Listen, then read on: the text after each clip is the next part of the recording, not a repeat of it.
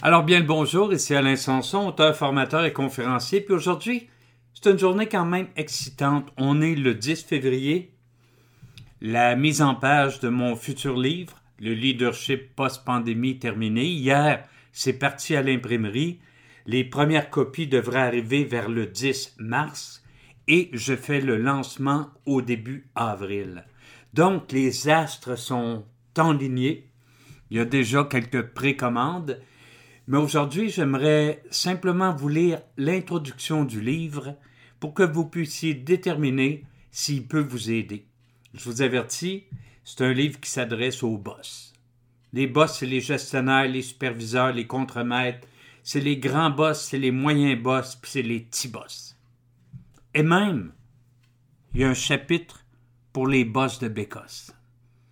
Alors, le leadership aura l'air de quoi?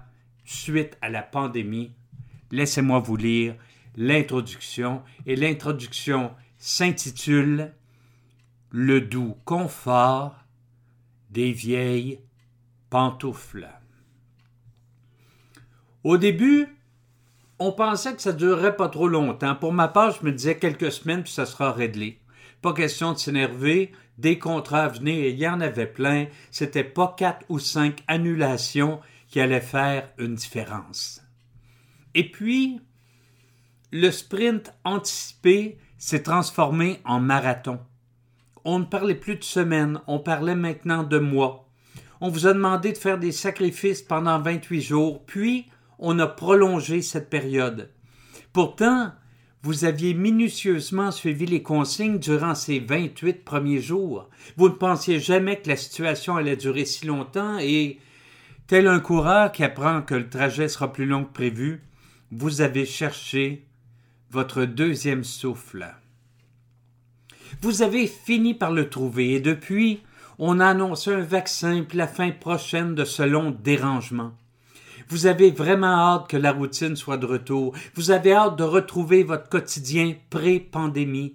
Diriger les gens avec le doigté dont vous saviez faire preuve jusqu'en mars 2020 vous manque.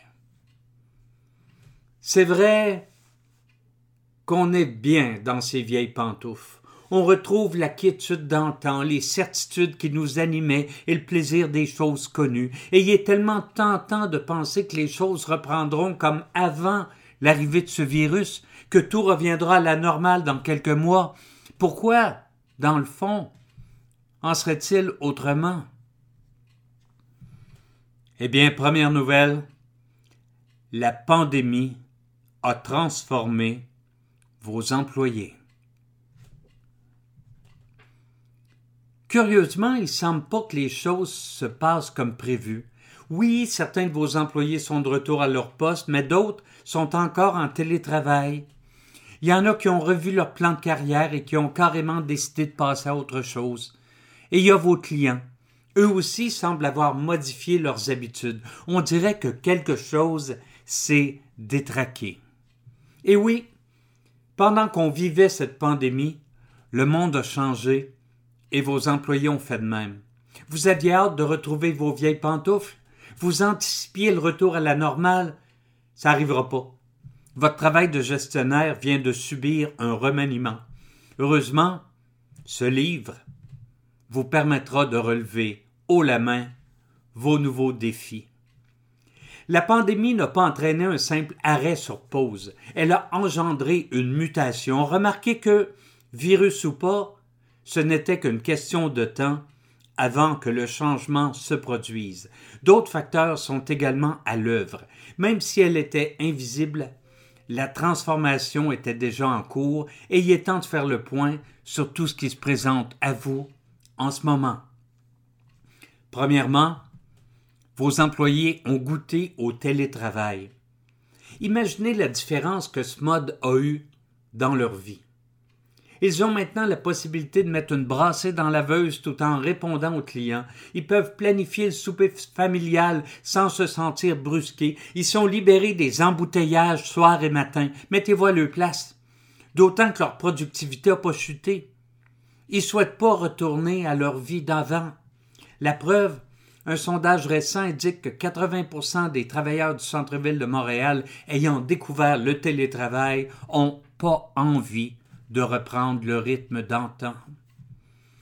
Deuxièmement, vos employés ont découvert les joies de l'autonomie. Quand on n'a personne qui regarde ce qu'on fait par-dessus notre épaule et qu'on se sent aux commandes de notre travail, on ne peut qu'avoir l'impression d'être plus libre et plus satisfait de notre job.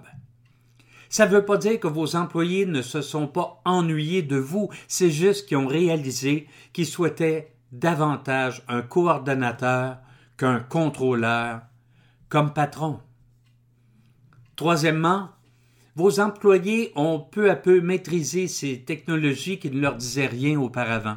Aujourd'hui, les logiciels comme Zoom, Teams et compagnie ne leur font plus peur. Mieux, ils les trouvent bien pratiques. Envoler la crainte de peser sa mauvaise touche et d'être éjecté hors de la rencontre virtuelle. Quatrièmement, plusieurs de vos employés ont profité du confinement pour entreprendre une réflexion par rapport au travail. Puis vous savez quoi? La majorité d'entre eux veulent avoir un impact sur le monde et entretenir le sentiment que leur tâche rapporte davantage qu'un chèque de paye. C'est dorénavant cette condition qui les mène à se sentir engagés au sein d'une organisation. Cinquièmement, la pandémie et le confinement ont été libérateurs pour certains de vos employés. Ils ont fait du ménage dans leurs affaires puis dans leur couple. Ils ont appris à mieux consommer. C'est plus facile quand les commerces sont fermés, mais c'est arrivé. Leurs besoins financiers mensuels ont diminué et ils se sentent moins enchaînés à leur travail. Finalement, vos employés ont découvert que tout ce qu'on croit immuable peut disparaître selon les caprices du destin. Le resto préféré depuis des années a peut-être fermé ses portes. Les commerces dont il était des habitués ont peut-être fait de même. Le confinement a peut-être eu raison d'un couple qui n'arrivait pas à survivre, ou plutôt qui n'arrivait à survivre que quand la présence de l'autre n'était pas continuelle. Bref, vos employés n'ont pas l'impression que le retour au travail sera un retour à la réalité d'avant. Au contraire, ils sont curieux de découvrir de quoi l'avenir sera fait et ils se voient comme des co-créateurs de ce futur actuellement en gestation. Ne vous attendez pas à enfiler vos vieilles pantoufles de gestionnaire. Mais il y a une question qui se présente. Avez-vous muté au même rythme que vos employés. Vous étiez peut-être un bon boss avant. Vous étiez peut-être le leader dont vos employés avaient besoin avant et ils seront fort déçus si vous n'avez pas changé d'un iota pendant cette crise. L'ère des certitudes est terminée. Le monde qui arrive ne pourra plus reposer uniquement sur votre capacité à contrôler ce qui se passe dans votre organisation. Votre gestion devra maintenant tenir compte du fait que vous êtes au confluent de trois crises. C'est l'orage parfait pour un leader qui souhaite rester accroché à la routine d'antan. Oui, trois crises qui font en sorte qu'on vit et qu'on va vivre la fin du statu quo en gestion.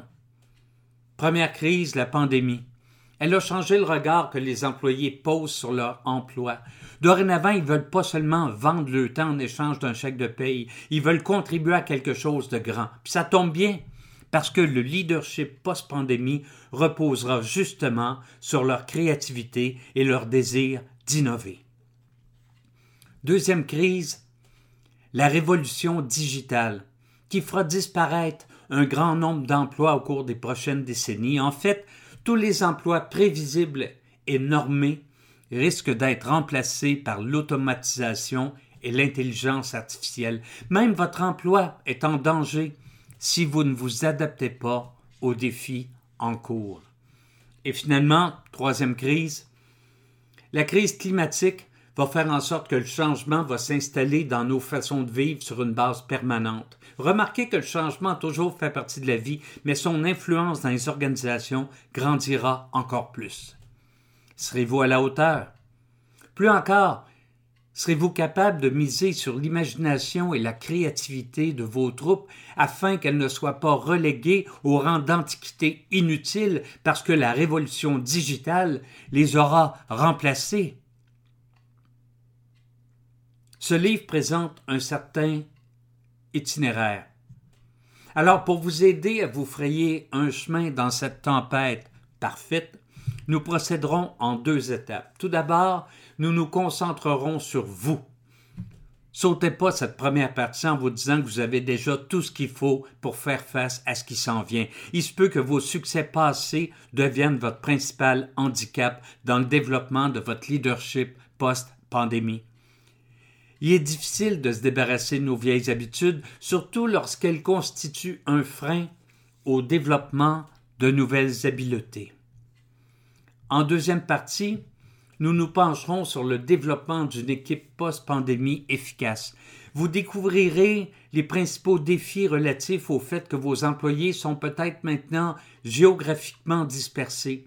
Comment maintenir la confiance, pousser les gens à l'action et, surtout, instaurer un climat de travail qui vous permettra d'accéder à leur créativité et à leurs fonctions qui ne pourront pas de sitôt être prises en charge par des machines.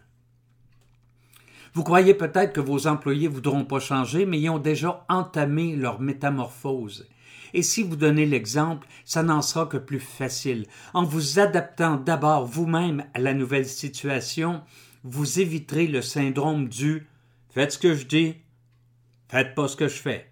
Ce syndrome mène au désengagement des gens et les fait regarder au ciel chaque fois que vous annoncez une nouvelle initiative.